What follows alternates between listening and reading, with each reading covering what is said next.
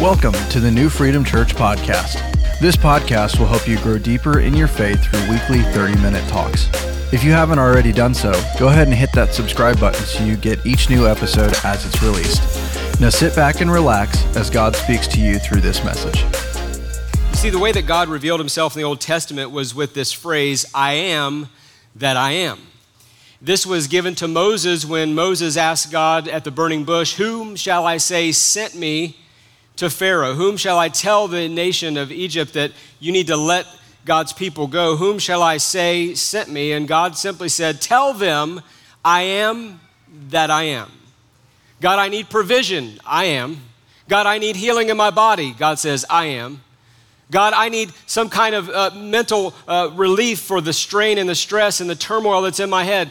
God says, I am. I am that I am. He is the Alpha, the Omega, the beginning and the end. He is the all in all. Jesus then declares, I am, dot, dot, dot. And then he begins to illustrate for us and tell us some of those things that he truly is. Seven times in the Gospel of John, we see Jesus use a variation of this phrase, and it really shocked the hearers because, in their minds, when Jesus would say, I am, and then he would add a phrase to it, what they were seeing and hearing in their first century ears was that Jesus had now put himself on par with God. They recognized that I am was the name, the, the, the official uh, representation of God of the Old Testament. And so when Jesus said, I am, it really perked up their ears, their spiritual antennas, you could say, raised, because now they wanted to know who is this guy that now says that he is on par with God. And Jesus began to elaborate on this phrase time and again. In John chapter 6, we're going to look at the text where Jesus says, I am the bread of life today. But before we do that, you need to know that the, the prior uh, event that just took place before Jesus declares this is that there was a feeding of 5,000. We know this as the five loaves and the two fish. When Jesus was with his disciples and a great crowd had gathered, and the people had been there so long, the disciples came and said, Jesus, what are we going to do? All the people are hungry. Should we send them into the town and, and let them go eat, or what are we going to do? And Jesus said, Well, that's going to be hard because it's late and it's, it's really too far of a journey. Why don't you just feed them? And the disciples would have looked back to Jesus and said, okay, there are 5,000 men, not including women and children, so it could have been up to 15,000 people are on this mountainside. They're at a Jesus conference and there's no food. I've been to a lot of conferences and there's always some good Christian chicken at a Christian conference. As long as it's not Sunday, because they're closed on Sunday, but it usually is not Sunday. So Jesus' disciples said, What are we going to do? And he said, Why don't you feed them? And they said, But Jesus, we don't have even enough money to, to go and buy for a quarter of this crowd. And Jesus said, Okay, but what do you have? And this is the, the sentinel question God asks us when we go before God with our lack when we try to debate with God what we can't do, this goes all the way back to the Moses story. Moses said, God, I don't have this, and I don't have speech, and I stutter, and I don't have a good education, and I'm just not really sure how that I can go to these people. And every time that Moses would give an objection to something he didn't have, God would say, Well, I'm going to provide this, and I'm going to provide that, and I'm going to supply there. And so Jesus now, before he declares that he is the bread of life, he asked the disciples, What do you have? They said, Well, we have five loaves and two fish. A little boy's lunch is basically all we have. And so we know the story that Jesus had them sit down in groups and he began to break it and bless it, which is also a little bit of a thread that you can pull into the communion supper. He began to bless it and he broke the bread and they began to serve it. And they served it and they served it and, they, and, and it never ran out.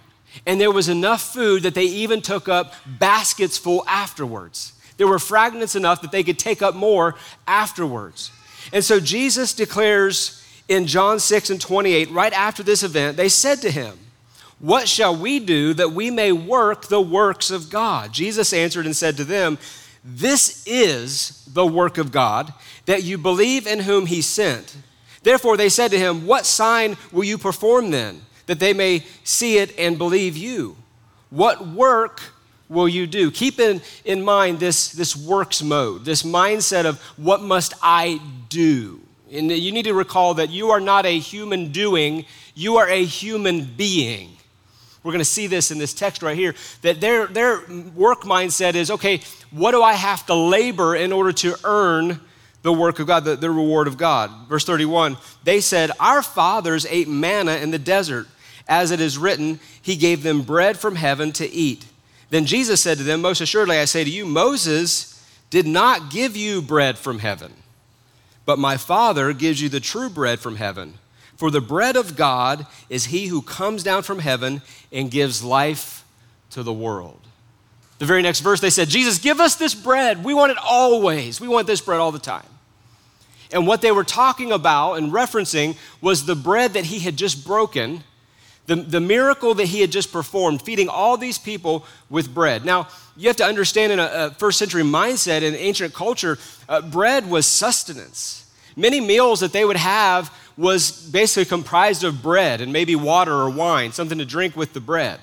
Bread it wasn't to them what it is to us. You know, bread is just kind of like a byproduct. It's what we put on the top and the bottom of our real meat. You know, bread to them was food because they ate to live, they didn't live to eat. It wasn't uh, this, this easy notion of just going out and always having a great delicacy to eat. But bread was something vital to their diet. It was so important that they could uh, exist on bread and, and just a little bit of drink.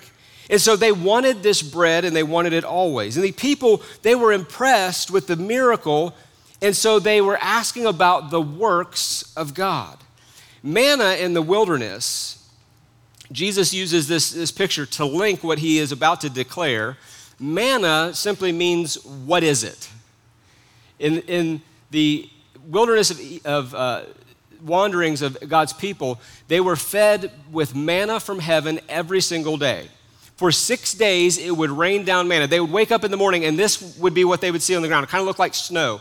Manna was these small little coriander seeds. They were very small and uh, sweet to the taste and the Bible tells us that for six days of the week, manna would fall. Every single day, they would go out and they would get their provision of manna. But they were told never, ever store it for the next day.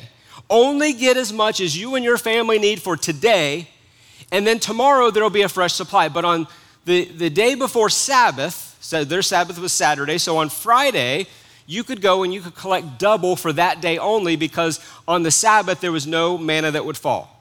So you would have to have enough provision.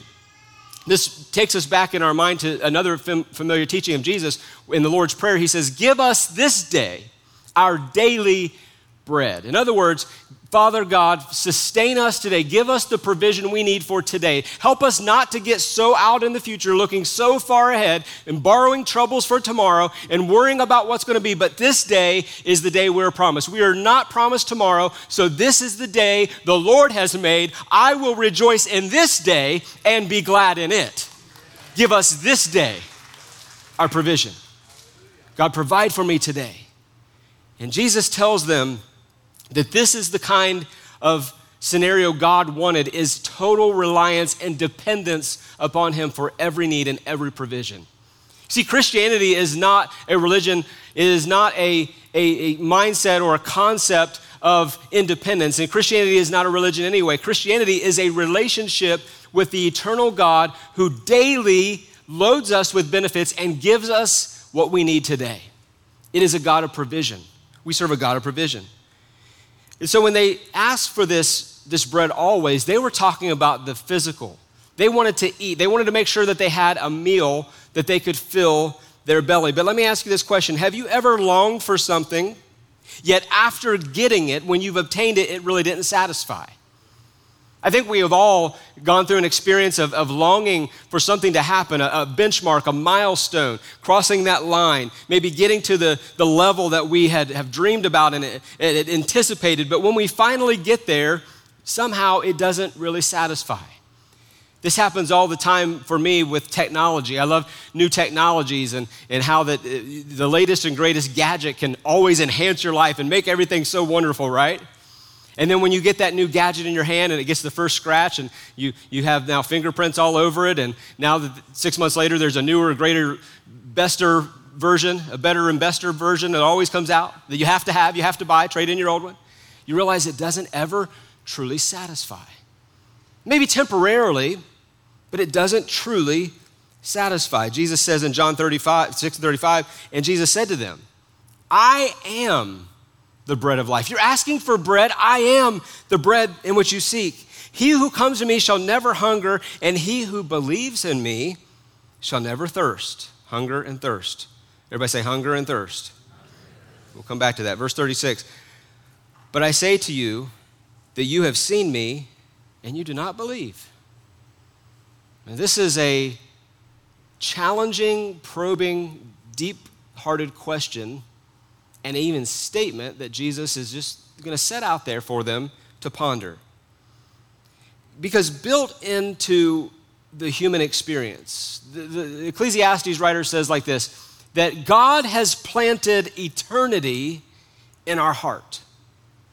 In other words, we understand at a very intuitive and almost innate level that we were made for more, that this life is not all there is.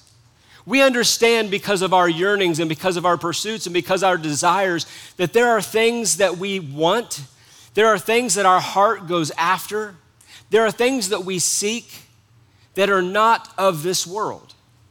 They are otherworldly. Where did that come from? Why do we have that? There is this pursuit of God that is innate. It's on the inside of every one of us. You can go to any ancient culture. You can go to the Aztecs, you can go to the Incas, the Mayans, you can go to the Native American Indians, you can go to the ancient Egyptians, and you will find that every culture has some kind of deity, has some kind of pursuit for the other worldly, the afterlife. There is something in the human heart that desires for more. And if we will find the words of Jesus to be satisfying, if we will find, we will see and believe what he has come to say that he is the bread of life, then there will be this satisfaction that our heart can be content. That doesn't mean that you'll have every whim and wish that you have ever dreamed up. It doesn't mean that, that everything in your life will always turn out perfect, but there is in the inside, there is this anchor for your soul. You get satisfied vertically with God. Only. That's the only place. Yet, we look around and we ourselves can testify that in all of our horizontal pursuits for entertainment, for love, for acceptance, for belonging, for all the things that we try horizontally to fill, they're only temporary at best. They will never truly satisfy like Jesus. And he says, I am the bread of life. You thirsty? Come. You hungry? I have food. In verse 37 says this All that the Father gives me will come to me. And the one who comes to me, I will by no means cast out. Here's what this verse means to me Jesus is for the outcast.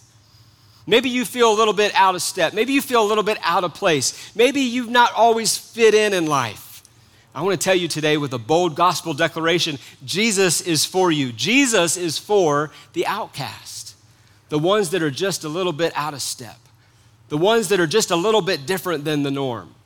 You don't maybe make friends like everybody else seem to make friends with Jesus is for the outcast. You weren't raised in a religious home. Jesus is for the outcast. You weren't raised with a background of faith and heritage of people who love God and would point you towards the cross. Jesus is for the outcast. You used to uh, have a relationship with God, but you have wandered. You have walked away from the faith that you once knew, and you no longer feel warmed by the presence of God. Jesus is for the outcast. He says, All who the Father have given to me, they'll come to me, and I will not lose any of them. You know what God does with those that seem to spurn His grace? You know what God does with those that seem to live as though there is no God? You know what God does with those that, that they have heard the gospel message once and twice and over again? You know what God does?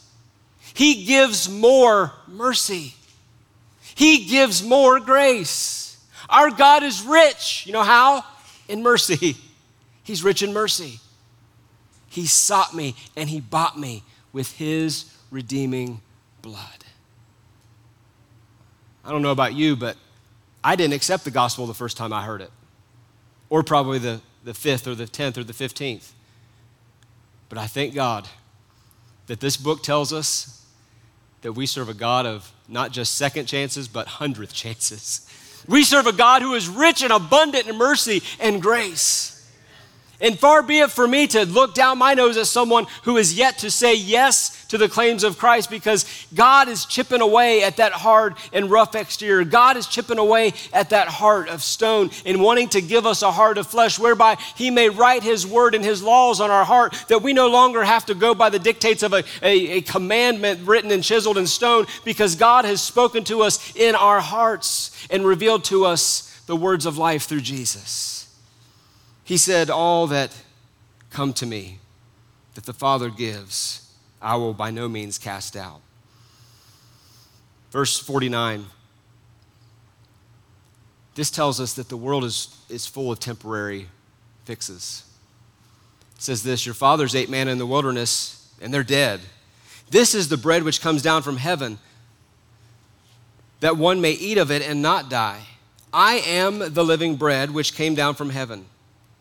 If anyone eats of this bread, he will live forever. And the bread that I give is my flesh, which I shall give for the life of the world. Now he starts to align this ancient practice of collecting of manna that was only in the wilderness wanderings, it was there for a 40 year season the past. Something that was folklore to them, but was very real to their ancestors. Now he's aligning these two stories, and he is becoming the linchpin of this modern story. And he's talking again about hunger and thirst. You see, in ancient days, food and water were not so easy to come by as it is for us today. In ancient times, uh, taking care of your physical needs was something that you would have to uh, endure all day long and you'd have to always be seeking and gathering and trying to find how am I going to get to the next well to, to get some water. I sure hope that that well isn't clogged up, and I, I sure hope it's not contaminated. And, and where am I going to get the grain and press the grain and, and make the bread? And so when Jesus is referring to hunger and thirst, they're thinking of it in the natural realm, and that's okay because he just provided for them through the fish and the loaves a meal. So naturally, Jesus is using an illustration to give a revelation. And here's what God often does in our lives. We wonder why something external happens to us. We wonder why we were just delayed five minutes and then we come up on an accident scene and realize, oh, God was pretty good. We wonder why that things don't turn out maybe the way that we've prayed for them. And God is using and maneuvering and bringing things to pass into fruition so that we can understand that there is a illustration for a revelation. There is something very real in the bread and the fish that Jesus wants to reveal to them about his own body. And we can fill ourselves with quick and easy solutions. We can munch on some munchies or some junk food, and we can get full for a while. It can fill the void, and our hunger will subside. But over time, if all we're ever doing is we're munching on munchies and we're taking in a sugar diet and we're always looking for something to uh, quick fill, throw in the microwave, it will deteriorate our body. Why? Because it's processed. It's not whole, it's not natural, it's not the real thing. I know there's been some times that after working or, or expending a lot of energy that uh, you could lay out a smorgasbord of the finest candy in front of me, but that's not what I desire. That's not what I want. I want something of sustenance. I want something that satisfies. And after you've seen all that the world has to offer, it starts to look a little dull, doesn't it? It starts to pale in comparison to the real bread of life.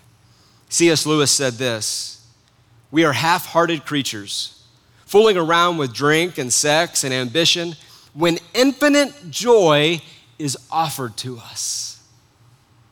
That's us. That's our human experience. That is our condition. We fool around with all kinds of things horizontally that we think will satisfy us, but it's nothing more than reaching out for a candy bar. It's nothing more than a quick fix. It will fill the void temporarily, but you'll get bloated, you'll get hungry again. There'll be something about it that quickly wears off. You'll get lethargic. You won't feel good afterwards. But infinite joy, the bread of life, Jesus Himself, the great I am, that is what truly satisfies. I think of the woman at the well when Jesus referenced the water that was down in that well.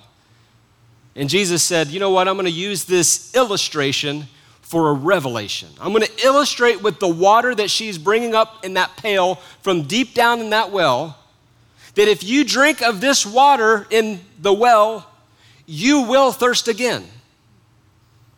Jesus used the illustration that he had right there, the well.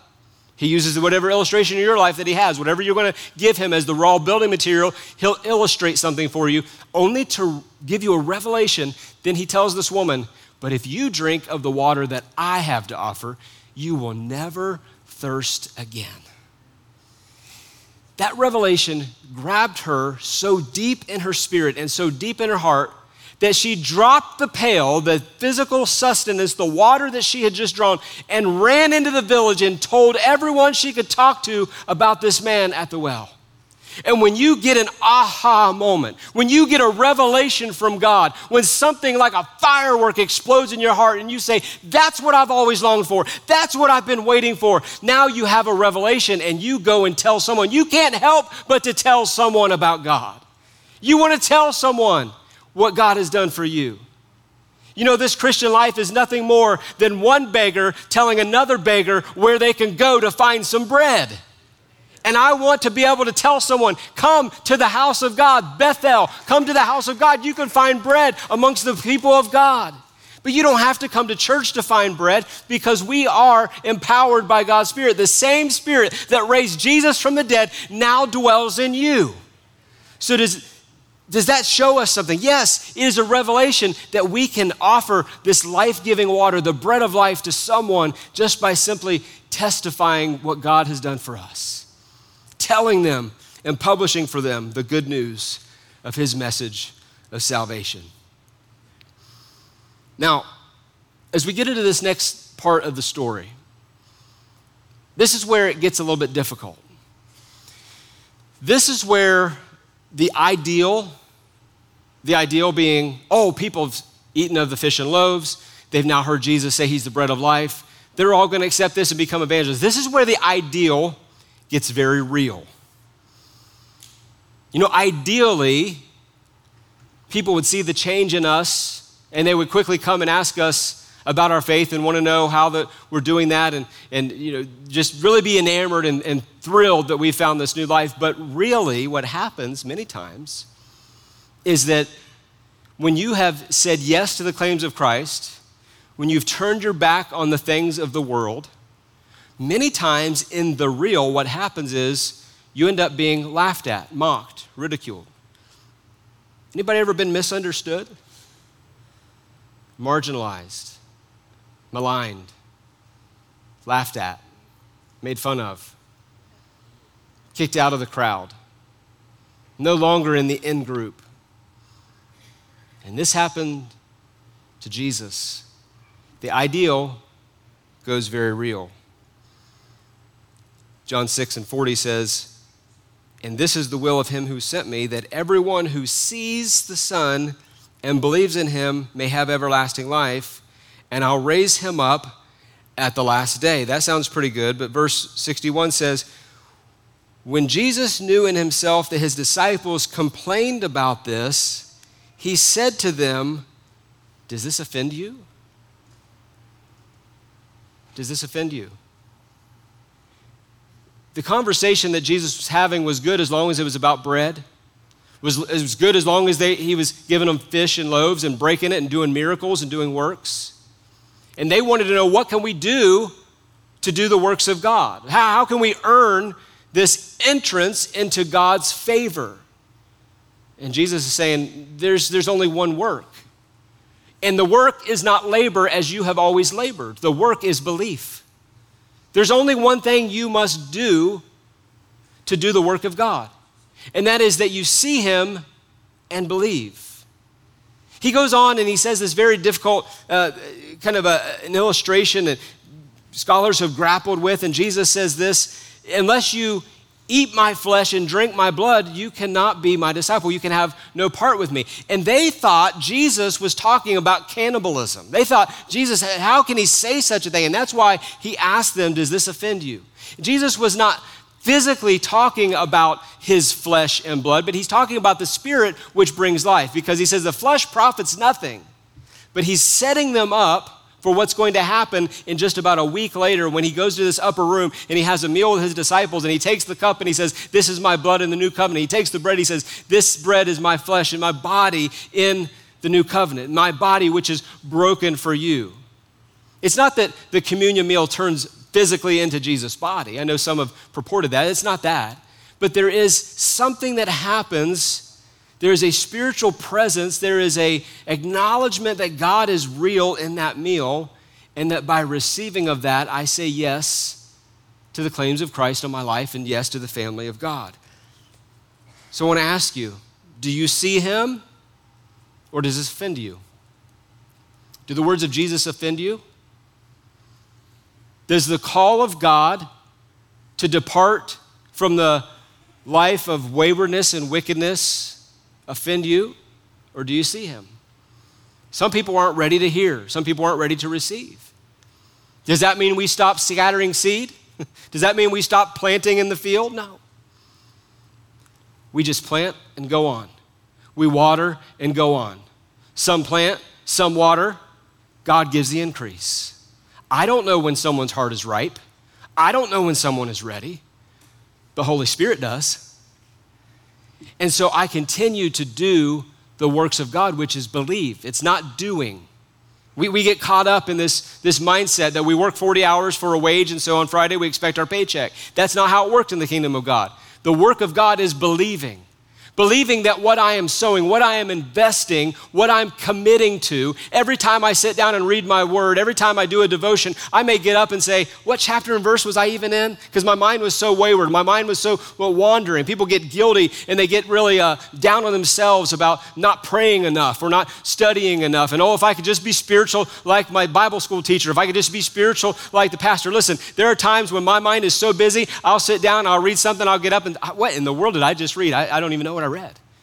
But I believe that there is something bigger that is happening on the inside. That when I digest the Word of God, when it comes onto the inside of me, there is life in the seed. This is the seed of God, the seed of the Word of God. When that seed gets planted in fertile soil, whether I can remember it, whether I can understand it, whether I can recall it or not, God is doing the work.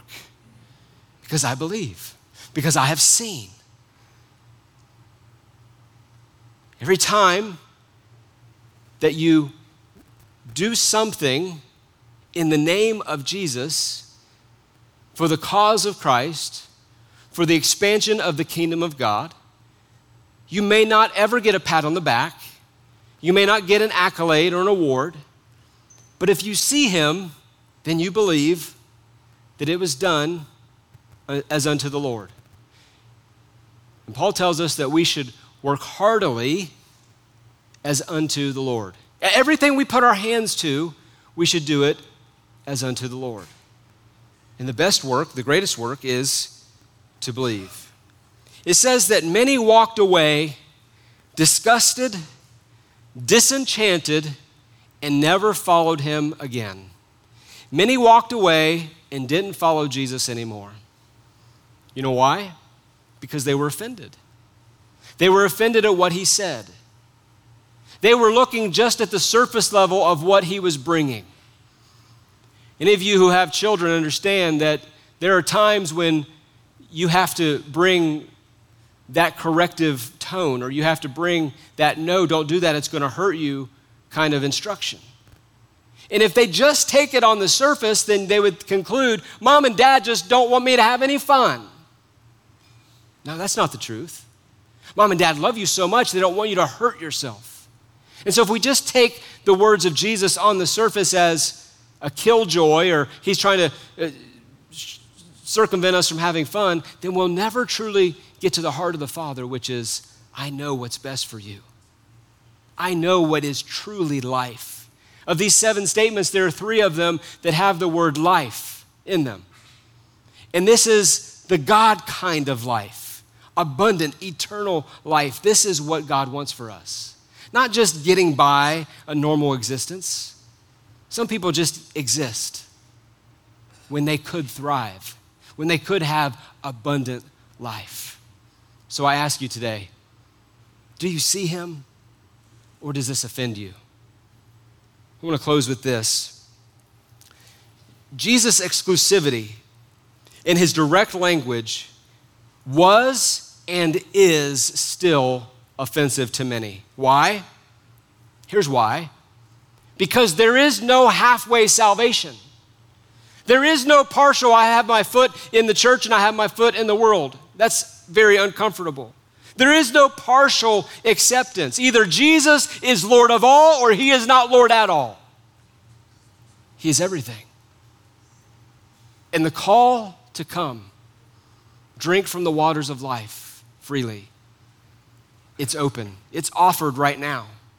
That call continues even to this day. With heads bowed and no one looking around, just between you and God, I wonder today how many would say, I see Jesus. I really do believe. And I want to get over that offense. I want to get to the place of truly having the revelation from the illustration. I want to get beyond just the fish and the loaves. And I want to know this abundant life, this real life with Jesus.